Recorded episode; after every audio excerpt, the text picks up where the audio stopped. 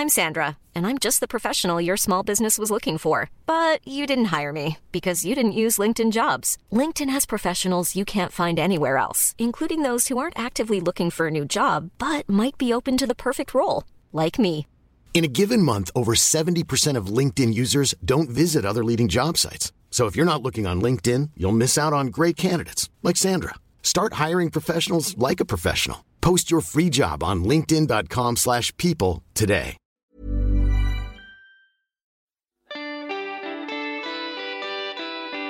Hello, Serie A fan.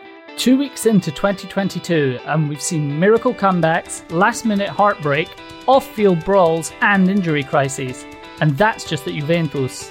Inter are rescued by a caged lion as they claim the first silverware of the year, while Insigne prepares to bid farewell to Napoli for the sunny climes of, checks notes, Toronto. We discuss all that and more in this episode of Scudetto. Hello and welcome back to the pod and a happy new year to, to all of our listeners. Uh, we unfortunately are starting the the new year just as a, a two piece. Unfortunately, Oscar is off sick this week, so we're wishing him a, a very very speedy recovery. Uh, but but yeah, we hope you've uh, you've all enjoyed a good break, uh, break from the the football as well. Although uh, right back into that now. But Boaz, you are here with me uh, this week, uh, thankfully. How have you been? And have you made any any New Year's resolutions or anything? First of all, you saying that uh, we're here as a two piece makes it sound like Oscar is off doing some eccentric side project or something. But uh, uh, I, I, yeah, New Year resolution was to for my podcast to take over the world and become the the leading Italian podcast in the market. So um, let's see how that goes. Maybe listeners can call me up on this this time next year. Yeah, yeah. Let's see where we are then. And have you got a, a drink for for this evening?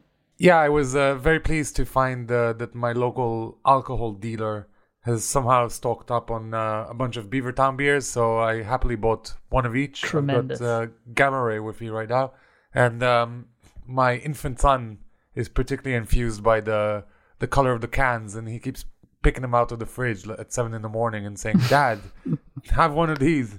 Um, probably not very appropriate. So um, I, I, I try Yeah. not to drink at that time. That's that's how bad habits start. Was um, I have uh, I I also have a, a beer this evening. I've got a Che Guava Radical Lager. Uh, it's actually quite pleasant. It's uh, the the the guava is not too too dominant. It's more kind of a hint of guava, and it's uh, really quite refreshing actually. So that's my first beer of the year, and uh, happy to say it's a good one. I just had my first sip of Gamma Ray in about two years, and I, it's as good as I remember it. Uh, appreciate that in some markets people will be like, "Oh, this is just a standard beer," but uh, it's nice. It's, it's good to have it back in my life. Yeah, they're good, aren't they? They're good. Pricey, but good. Uh, right, okay, let's get on to the football. Because obviously it's been a bit of a shambles uh, of a start to the year, really, with COVID hitting the calendar, particularly in uh, game week 20. So that the first game's back uh, with four cancellations, but obviously knock on effects as well, with all sorts of chaos in the run up to to the the games on the weekend just gone. But I think a nice place to actually start this is at the the Supercoppa final because we've got the first the first silverware of the year has been handed out, uh, and it is uh, the Nerazzurri Inter who have. Uh, taken the the title in terms of the game itself Inter kind of dominated they were the definitely the better team uh Juve you know we're we're organized and kind of resolute uh, but same issues uh, as always really with uh, under uh, Allegri. Uh, uh, but you know they, they managed to take it to, to extra time. It looked for all the world as if it was going to penalties and then at the very end there was obviously that Alex Sandro a bit of a shocker the blooper that that led to Alexis Sanchez grabbing a late dramatic winner for for Inter so first of all, Boaz, I guess an all-encompassing question: What did you make of the game? Ultimately, I feel the the better team won, of course, and uh, the the team with the most quality came out on top. Having said that, um, Juventus did make the most of their res- resources, and they they did put up a good fight, but ultimately it wasn't enough. But they they took the champions to almost to uh, uh, penalties. So uh, it was an interesting game, if not a particularly uh, pretty game. Let's put it this way. I don't think there will be any complaints that Inter eventually won it. I think it's a credit to actually to Simone Inzaghi because he seems to have quite a track record with this competition in particular. Yeah. I mean, a lot of the Italian media are kind of discussing whether or not this, you know, backing up the Scudetto by winning this, uh, whether that marks the start of a winning cycle for, for Inter. Personally, I, I don't know. I mean, what, what's your take on that? I feel that the, I mean, the Supercoppa is the classic competition that if you win it, it, it means the world to you. And if you're not in it, it doesn't really matter at all probably if you, losing it at the so close to the end for Juventus will sting, but I think uh, looking back, it's not it's not the end of the world. But uh, I mean, it's a classic quote. But winning breeds uh, winning. A winning mentality breeds more winning, and um, coming out on top against a team that ostensibly are Inter's biggest rivals at the moment uh, does does uh, do wonders for for the team morale and for the for their self esteem and also for the project. Yeah, I mean, I guess that's it, isn't it? Is uh, winning trophies breeds breeds confidence and kind of, I guess, psychology in sport is is a huge thing. It's spoken about a lot, but I, think uh, it, it does still go kind of kind of uh, undervalued. Uh, I mean, personally, I would say that it's still very very early days to kind of be assuming that Inter are going to be running away um, with the Scudetto uh, because Milan obviously have come back from Christmas. They look very refreshed. They've got um, two two wins under their belt. I think Inter are now only what, a point ahead. Um, and obviously they've got a big, big run of games, so we'll see whether that actually translates uh, into into the league. Uh, obviously, as well, worth noting uh, that Milan, who, if we're honest, are the only uh, challengers really now, I would say, to, to Inter for the for the title. Milan don't have the, the European football, so I think it's going to be a really exciting uh, second half of the season. Actually, I think it's uh, I think we're going to get a, a good a good title run out of it. If I had to be a little bit cheeky, I would say that uh, Inter will not have much of a European run once they face uh, Liverpool in the next tie but we'll see how that goes. Inzaghi might surprise us. We will, of course, see see how that goes. The other side in this uh, in this final, obviously, Juve also in the, the Champions League and the Champions League. Any thought on them, Boaz? It goes without saying that Juventus have hardly set the league on fire this season, both in terms of play and crucially in terms of results. And once more, you could bemoan a transfer policy that has not been functional to uh, the play of Sarri to Pirlo, who incidentally did win this competition, as well as now Allegri. Yeah. Inter could field their best 11 and still rely on impact subs come on the be- off the bench and completely change the game. In contrast, you had the Juventus side that was missing De Ligt Cuadrado, yeah. Szczesny with his bizarre um, green pass issues, as well as uh, Chiesa, who we'll get back onto later. But you have to say that the players in the current squad really don't fit Allegri's system. Yeah, yeah, yeah. I mean, I think I mean you did touch on something there about just uh, the the depth of, of Inter squad. I think we're really really seeing that now, aren't we? Uh, but yeah, I mean Di- Dybala apparently uh, left off just for purely tactical reasons, uh, according to some of the kind of analysis that I was reading uh, afterwards. Um, on the topic of Dybala, I found it slightly bizarre to leave him on the bench, ostensibly for tactical reasons. But uh, you know, Dybala was supposed to be the poster boy of this side, and particularly now that uh, Ronaldo has gone, he was supposed to be essentially their star player. This was the week where it was reported in Italian media that he would not be renewing his contract, despite yeah. the Turin club uh, seemingly intent on signing him up again.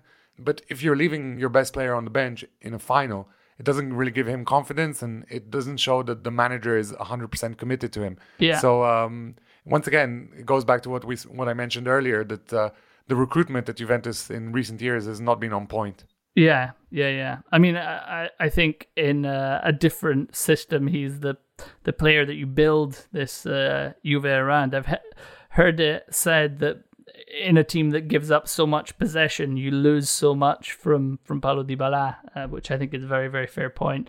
Um, but yeah, if he doesn't renew, it'll be interesting to see where he ends up because he, uh, I, I absolutely love Paulo Dybala. I'm big big fan, as I'm sure anyone who's listened to this podcast will will know. But yeah, speaking about Juve, they came into this game off the back of that incredible incredible game in in Rome.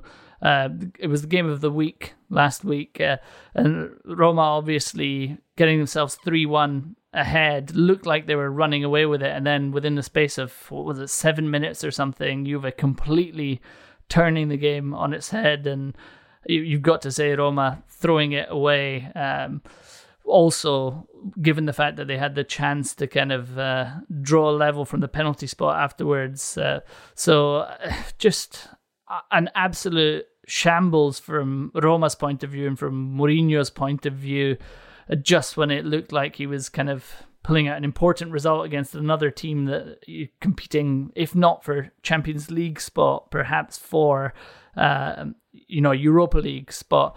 Uh, but from from Juve's point of view, there's that's very encouraging, right? That's something that Allegri can build on, wouldn't you say? It was a, a character win and perhaps a, a match dictated by a little bit of a fluke. As um, I was quite fond of uh, De Sciglio, who ended up scoring the winning goal. I was quite fond of his post-match quotes, where he essentially said that they'd kind of entered the pitch a bit a cazzo, a bit. Uh, mm. How would you translate that, Kenny? Well, they're just haphazardly. I don't know. Yeah, they couldn't be bothered, which is kind of damning if you consider the the club he plays for. But uh, yeah, it was a few minutes of madness, and also like a couple of um, defensive mistakes that you really don't expect mm. uh, for a Mourinho side.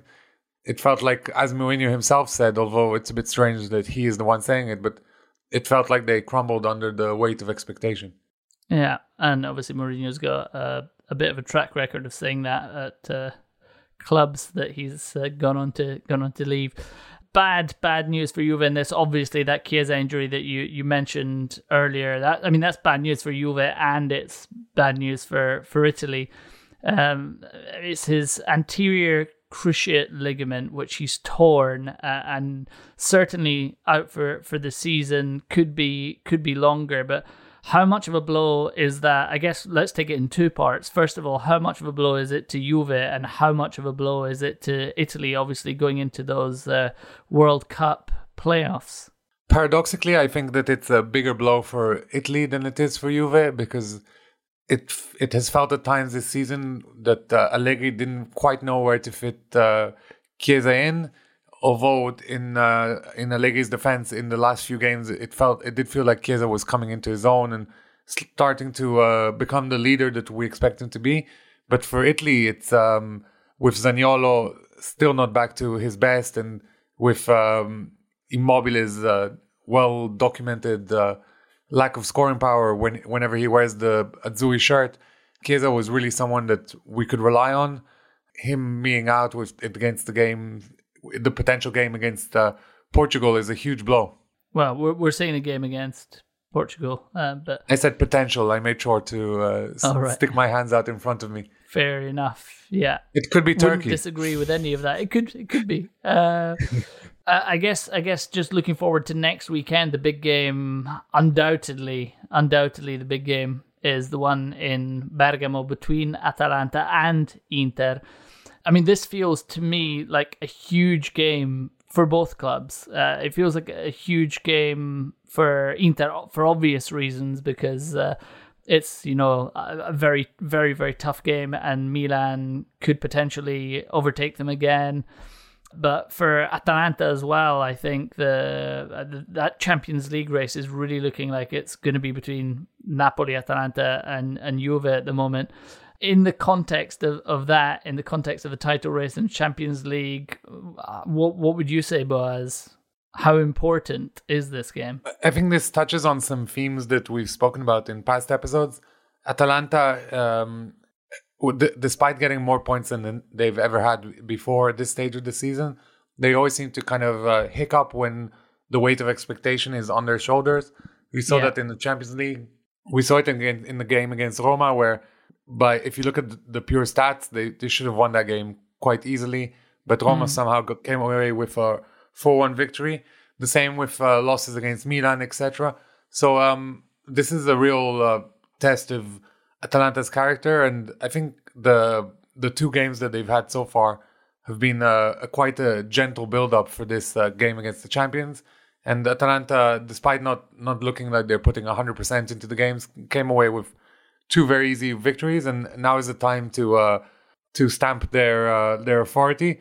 The flip side is that um, Inter had a little bit of a moan about the asymmetric calendar that's uh, been introduced for the first time, and uh, obviously you can tell that most of Inter's uh, quote unquote big games are going to be between now and the beginning of March, including uh, um, they just had Lazio, they're going to have Atalanta, they also have Milan and Juve coming up. But should they come out of this game relatively unscathed, it would put them on very good uh, on a very good path towards uh, a second scudetto.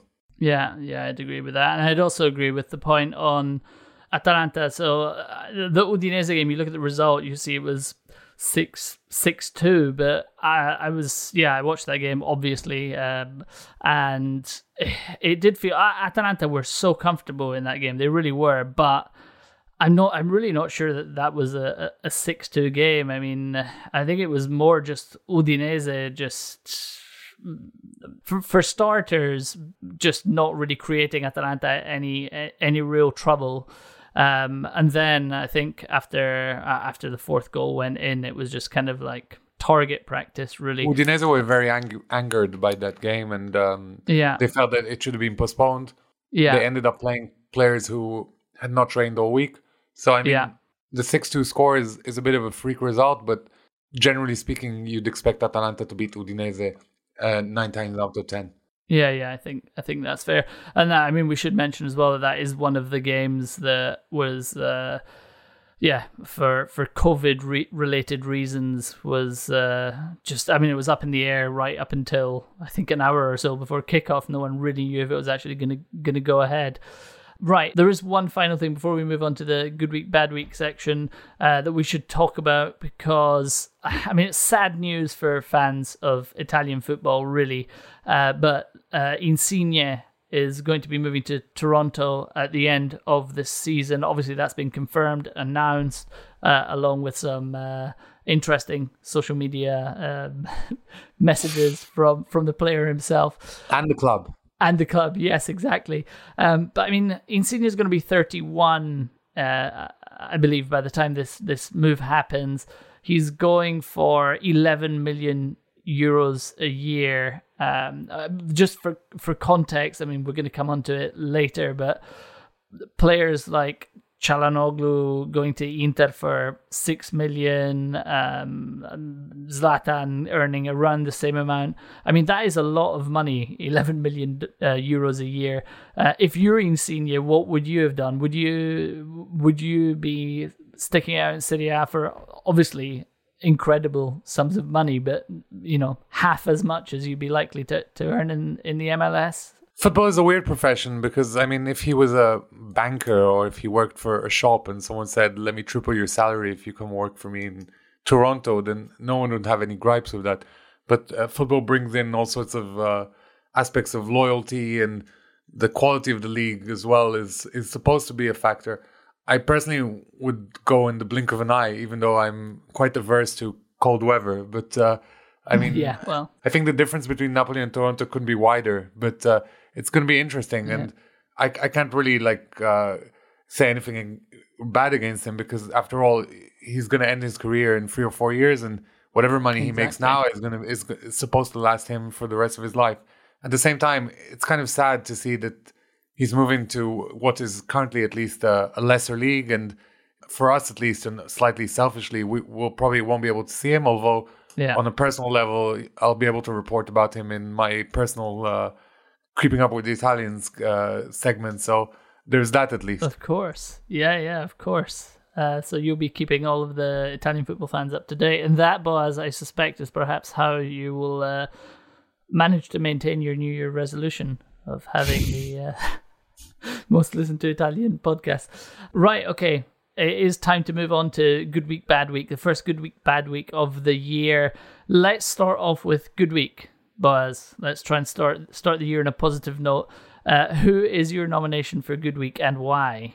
I had I was considering saying Milan because the um, for a while in December it looked like they were really off the rails, but uh, after a, a, decent win against Empoli, they've managed to win their first two games back, albeit against um, quite small opposition.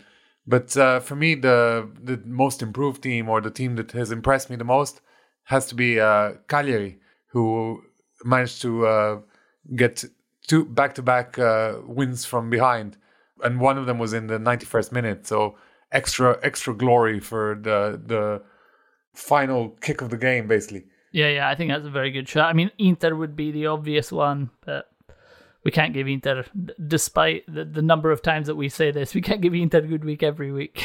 Inter, in in our defense for not giving it to Inter, the game their game against Bologna was called off, so they had one less game to impress us in. Yeah, I guess that's true. Although technically that would have been last week, but it is our first week back, so point very much taken. Yeah, I'm happy with Cagliari uh, getting good week. Also on the basis that I think we've given them bad week at least once before credit where it's due. I'm pretty sure they've never had the good week, or maybe maybe had it once. So let's let's yeah. share the love. Yeah, yeah. Fair play. Fair play. Right, bad week. I think we both agree on this one. Do you want to, to reveal who who this week's has had a bad week? Anyone who listens to who has listened to this pod so far or who has watched Serie A this week will have to say uh, Roma, if not Mourinho. The the calamitous loss uh, cannot be uh, erased. And also, they also lost to Milan three one in the in the previous game week, and Very that true. kind of uh, puts to bed the Mourinho theory that now they're bit, they're beating big teams. And I'm going to keep an eye on the stats of how many days since uh, Roma and Mourinho beat the top six team. Are you going to let Mourinho know? Turn well, up at a press conference. I'm sure I'll tag him as I've done in the past. I doubt he will care. Great. Okay, so that's it then. Settled. Good week, Cagliari. Bad week, Roma. No complaints from me, obviously, but Roma, I fully, fully agree. Right, so uh, we're just going to do a quick roundup, the best of the rest. Uh, so starting off with the Coppa Italia, which is obviously also uh, started. Uh, the the round of sixteen kicked off this uh, this week and starting off with Fiorentina, who beat Napoli 5 2 in extra time.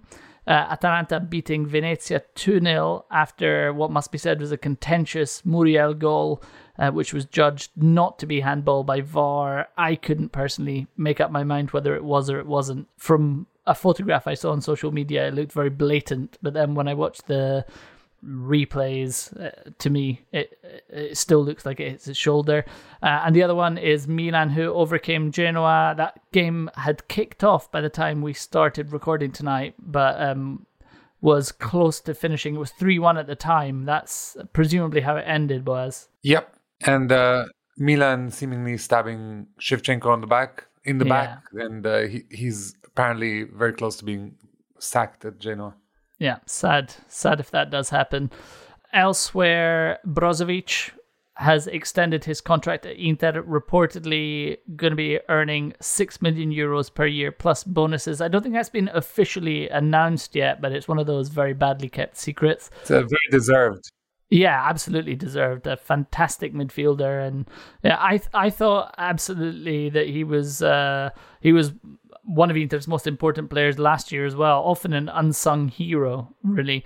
Uh, although not among Inter fans, it must be said. But this year, I think he's definitely getting the plaudits he deserves. He's really improved both under Conte and now under Inzaghi, and he's added a, a little bit of um, fantasy to his uh, game, which really adds a new dimension. Yeah, yeah, yeah. Agreed. Uh, and Mino Raiola, who underwent surgery in Milan, uh, those close to him have denied reports that it was uh, emergency surgery, we should say. Uh, have said that he's doing okay. It was a planned procedure, uh, but nonetheless, uh, we have to say uh, all the best. And yeah, hope he's back to full fitness. The rumors that it's a hernia surgery for all the money bags that he's carrying are completely false. right, okay. on that note, onto uh, transfer news. Transfer window is open, obviously, and uh, Fiorentina have signed Piątek, who immediately got on the score sheet in that Napoli Coppa Italia game that we, we spoke about there. Debut goal for him. Boga to Atalanta from Sassuolo. I mean, appears to be done. Um, to to the point where he's been pictured holding up a shirt and uh, gasp Gasperini mentioned him in a press conference as one of the players that was unavailable to him, but Atalanta have still not announced the signing. But I mean, that is definitely the worst kept secret in Italian football. Seems to be a done deal. Uh, Roma have signed Sergio Oliveira from Porto and Ainsley Maitland Niles from Arsenal. This is the football manager uh, approach to signing players. Oh, I kind of know his name. Let's sign him. Yeah, it's just that. I mean, that seems to be Roma's approach. Seems to be uh, raid the the Premier League basically, uh, and the Portuguese league, I guess, because Mourinho knows knows that well as well.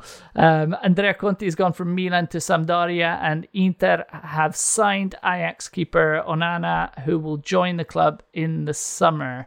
That's Rihanna's favorite player.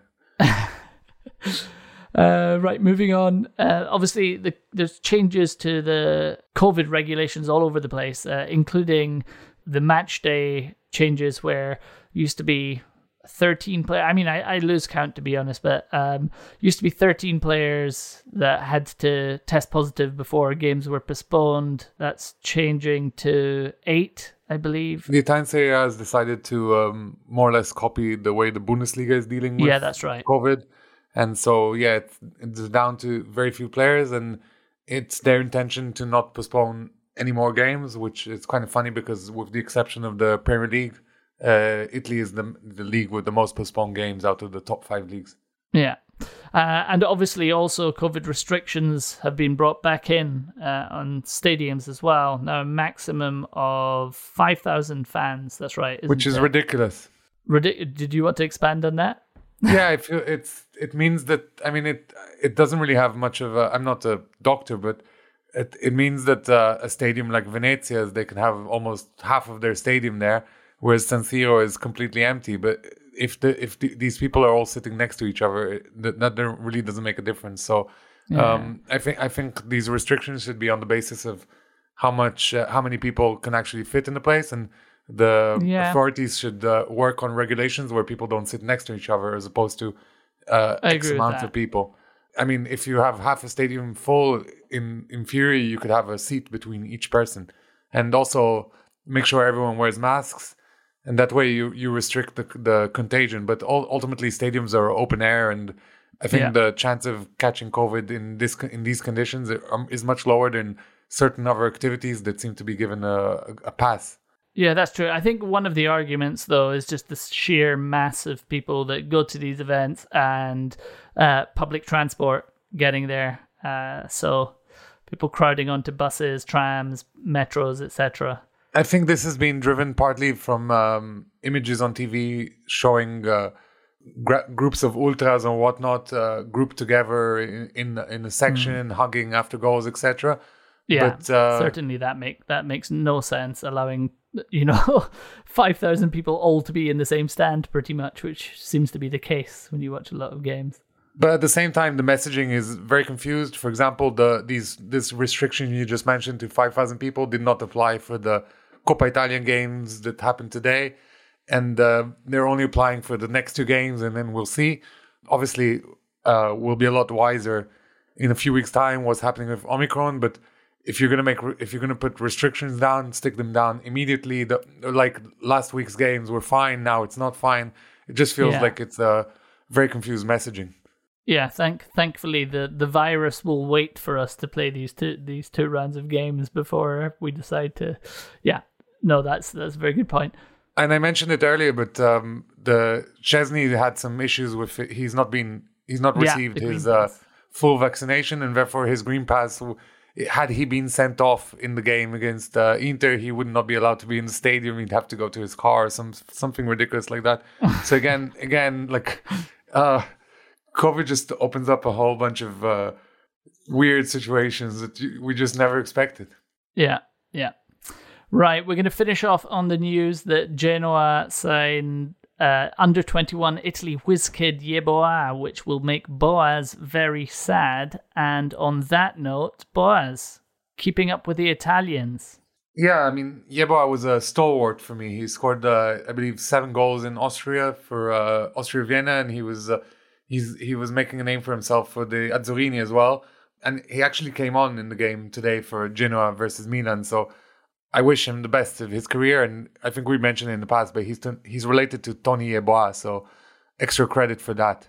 So first of all, I've got um, Alessio Lisci, who we, you may remember we mentioned a few weeks ago, who t- he took over as Levante coach a reminder he's only 36 years old and he, he, he scored his first win for the club and it's also the first win of the season so good on him also going back a few weeks we had uh, uh, Ranieri take on Conte in Watford versus Spurs a game that Spurs ultimately won but nice to see um, two old acquaintances meet in England going around the tour of the world a little bit Federico Spada formerly of uh, Parma and Udinese's academy has become the director of sport at Fortaleza the Colombian second division club.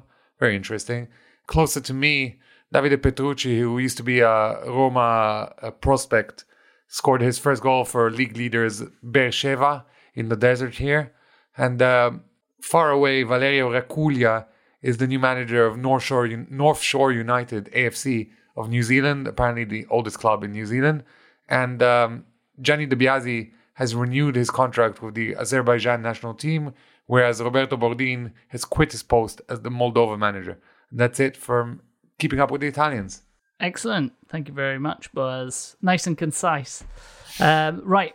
Honorables and dishonorables, basically, is uh, what we've got left. Um, I'm I'm gonna kick us off with an honorable mention for Simone Inzaghi, who after the Sup- the Supercoppa win has now won four out of five finals that he has been involved in as a manager. So an honourable mention to him from me. He's also he's beaten he's beaten Allegri twice in this competition. There you go. Uh, and I think one of those, I think one of the victories in the cups as well was against Allegri as well. Uh, an Allegri managed Juve side. I think it's the third time that he's beaten Juve in a final. Is that right? Am I am I getting mixed up here? Yeah, yeah. Yeah. Okay. Uh, right. You've got. Is it an honourable for Zlatan doing Zlatan things? This is the obligatory honourable for Zlatan. First of all, he scored against his 80th different opponent, which uh, is uh, quite unmatched. But also, he's now scored for a 23rd season in uh, top flight, matching um, Totti and Ryan Giggs. Um, so, should, were he to score next season in Serie A again, he would be the first player to score 24 seasons in a top flight. That's ridiculous. He's been scoring in top top flight since 1999. What a specimen. Talking about specimens, uh, I'm going to give a goals honourable, my first goals honourable of the year, to Petagna, Napoli's Petagna, for his acrobatics, which uh, you might you might not expect from him if you've ever well if you've ever seen a photograph of him or if you've ever watched him play.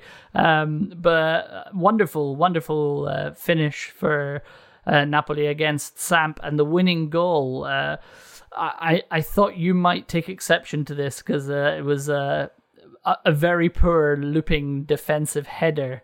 that he latched onto, but the way he adjusted himself and yeah, it was al- almost a a well, it was a volley, but it was almost like a semi bicycle kick, si- uh, like side on into pretty much into the top corner. Just a, a glorious, glorious goal.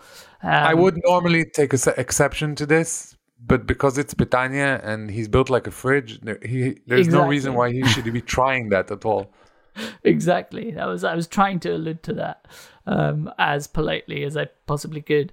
Uh, right, Buzz, you've got dishonorable for Handanovic.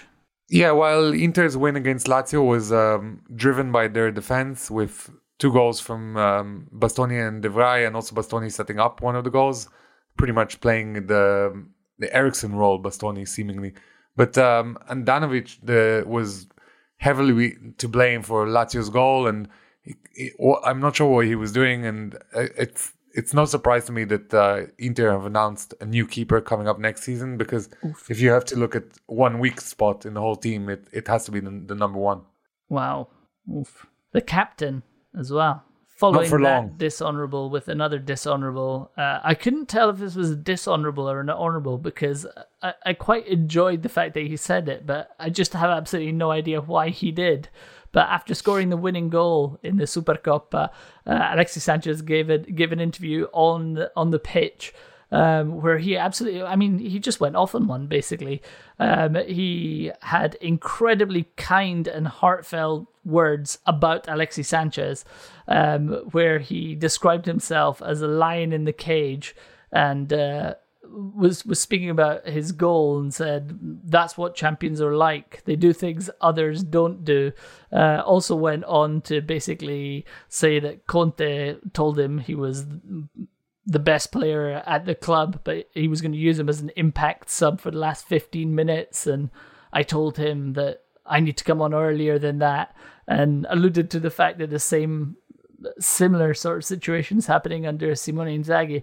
I mean, it was just out of nowhere, um, and I think realistically, it was a very uh, me-centric comment in uh, what is a, a great team collective uh, at, at, Inter. So I'm giving him a dishonorable because I don't think it was necessarily the most uh, uh, the, the the best judged response to, to the situation. But furthermore, as as we mentioned previously, the the goal was. Um, heavily uh, aided by a defensive mistake. So it, it's not like Alexis Sanchez scored the goal of the season yeah. in, in that moment. I mean, it, it was great that he scored it, but I, I pretty much think yeah. even Handanovic would have knocked that one in.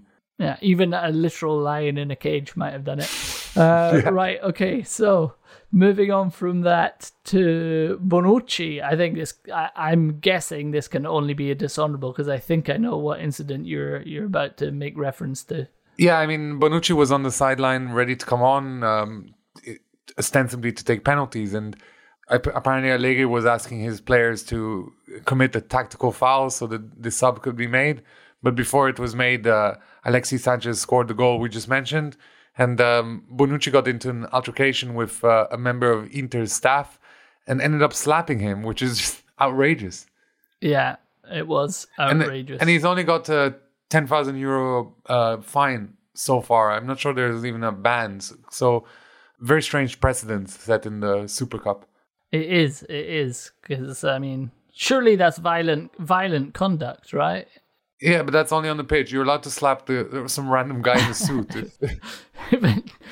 yeah, it's the only and, rule. apparently, tell, tell, him that you're allowed that you're going to kill him as well, right? Because that's what the reports are. That he said, "I'm going to kill you." Yeah, very yeah. interesting. I'm... Stonewall dishonorable. Where, this is a very dishonorable centric this, episode we started this episode so positively with uh sorry this episode this uh section so positively with uh, three or four honorable mentions it's got it's turned very sour because uh, i've got a dishonorable now of my own for the ebay uk social media team uh, and this is basically following the the injury to Chiesa the ebay team decided to they've basically got this i'm not i'm, I'm not going to give it too much oxygen uh, because uh, it was just very, very ill judged. But they've got this competition at the moment where people can pay a fiver, essentially enter a competition, pay a fiver, and you get Roberto Carlos uh, potentially coming and turning out for your Sunday League side. Uh, and they decided to draw on the the injury to Chiesa and tagged the the official Juventus account in a tweet uh, and said, "Hey, Juventus, we've got a winger that we think might be able to help out," and then emojis of like crying with laughter afterwards, uh, which obviously drew, you know, a lot of uh, consternation from from Italian football fans. Uh, not really the time where a player is has a potentially career threatening injury to be trying to get some lols for the sake of promoting your uh, to let's let's be honest your t- second rate competition uh, so dishonorable for them. Totally. And uh, we're gonna end this I ho- I'm hoping this is on a positive note um, with a honorable from you Boaz for Verona player Ceccherini. I was uh, very amused by Ceccherini's Instagram post last week. he posted a picture of himself on the pitch with uh, the body of an opposition player, but the head of his wife. And uh, the the quote was, um, "My wife always complains that I'm only posting Instagram pictures of football, so here's a picture of her." And it's, oh dear. It's, it's just it's just so it's funny. I mean, to, in his defense, his next Instagram post was him announcing that uh, his uh, wife is pregnant. So uh, I mean, at very least, he's uh, gone on to make an actual post about her. But uh, yeah, I'm not sure she would have been too happy with that previous one. No, don't think so. Don't think so. Right, perfect. Thank you very much, Boaz.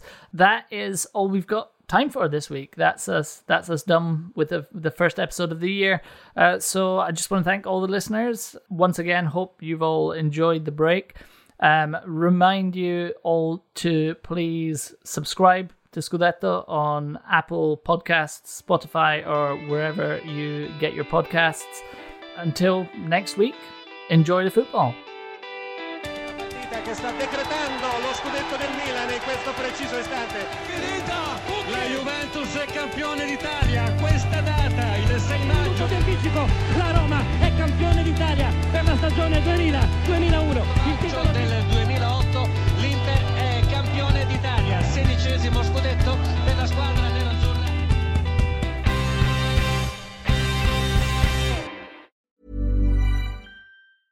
Mom deserves the best, and there's no better place to shop for Mother's Day than Whole Foods Market. They're your destination for unbeatable savings, from premium gifts to show-stopping flowers and irresistible desserts. Start by saving 33% with Prime on all body care and candles. Then get a 15-stem bunch of tulips for just $9.99 each with Prime. Round out Mom's menu with festive rosé, irresistible berry chantilly cake, and more special treats. Come celebrate Mother's Day at Whole Foods Market.